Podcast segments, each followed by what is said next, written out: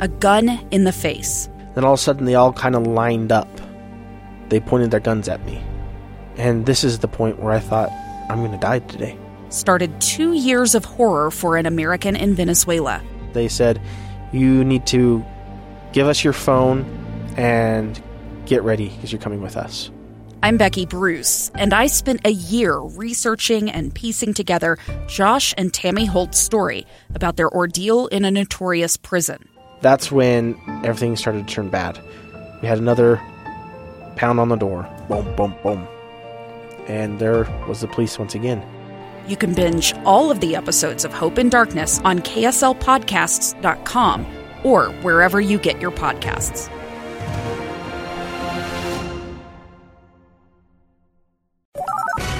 Listening to Utah's Morning News with Tim Hughes and Amanda Dixon on KSL News Radio, 102.7 FM and 1160 AM. Good morning, KSL News Time, 630. KSL's top story this hour. The race for the 2030 Winter Olympics getting a little more crowded. KSL News Radio's Adam Small is live with more. Adam?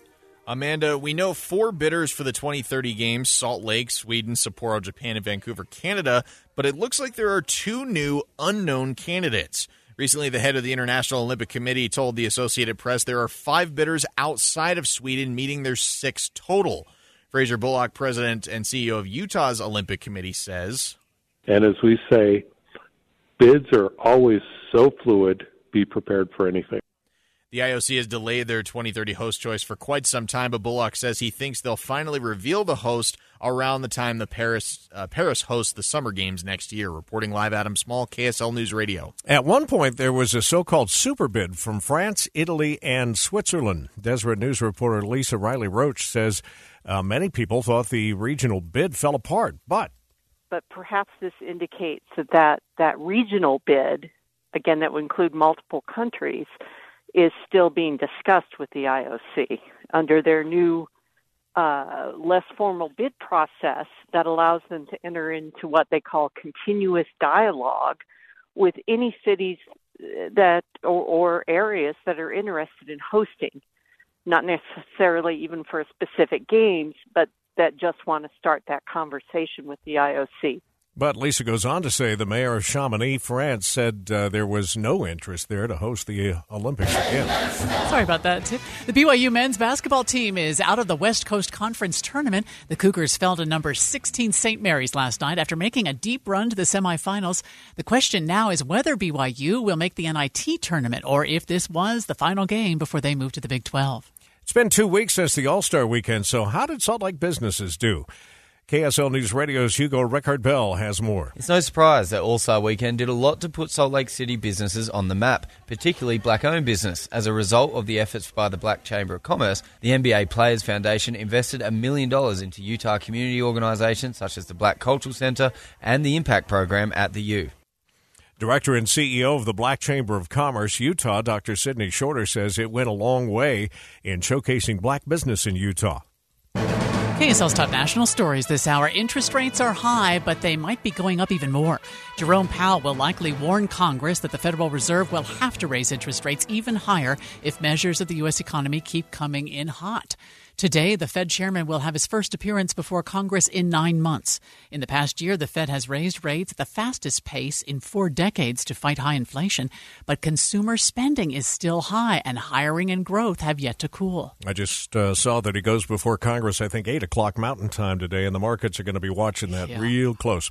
Taxes are due in a little over a month, and a WalletHub report found that Utah has one of the lowest tax rates in the country. The personal finance website's state survey shows the Beehive State seventh lowest on a list of overall effective state and local tax rate. The highest Utah ranks as 27th lowest income tax, which is still about average among all states. A separate survey of the nation's taxpayers show 81% of people were more worried about inflation than taxes this year. 72% of those questioned believe the current tax rate is too high. 39% of people would move to a different country for a tax-free future. 37% would get an IRS tattoo. 23% would stop talking for six months. 49% of people would do jury duty rather than do their taxes, while 26% would miss a connecting flight. Mark Jackson, KSL News Radio. There's a lot of things I'd rather do. Yeah.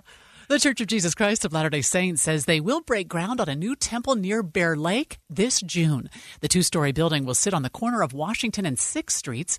The church still hasn't released details on what the temple will look like. What a beautiful spot, though. Yeah. All right, let's get a look at uh, first look traffic here, Andy. And uh, the UDOT camera down around uh, the Murray area looks like it's moving well. It is a little bit heavy on I 15 now between Midvale and Murray, but it's not uh, any extra travel time. And that's the case as well if you're heading from Ogden towards Salt Lake City and uh, really throughout Utah County, although uh, Redwood's starting to look a little busy at the usual intersections between Saratoga Springs and Lehi. I'm Andy Farnsworth in the KSL Traffic Center. 20 years ago this week, a 911 call was the first sign Elizabeth Smart was alive.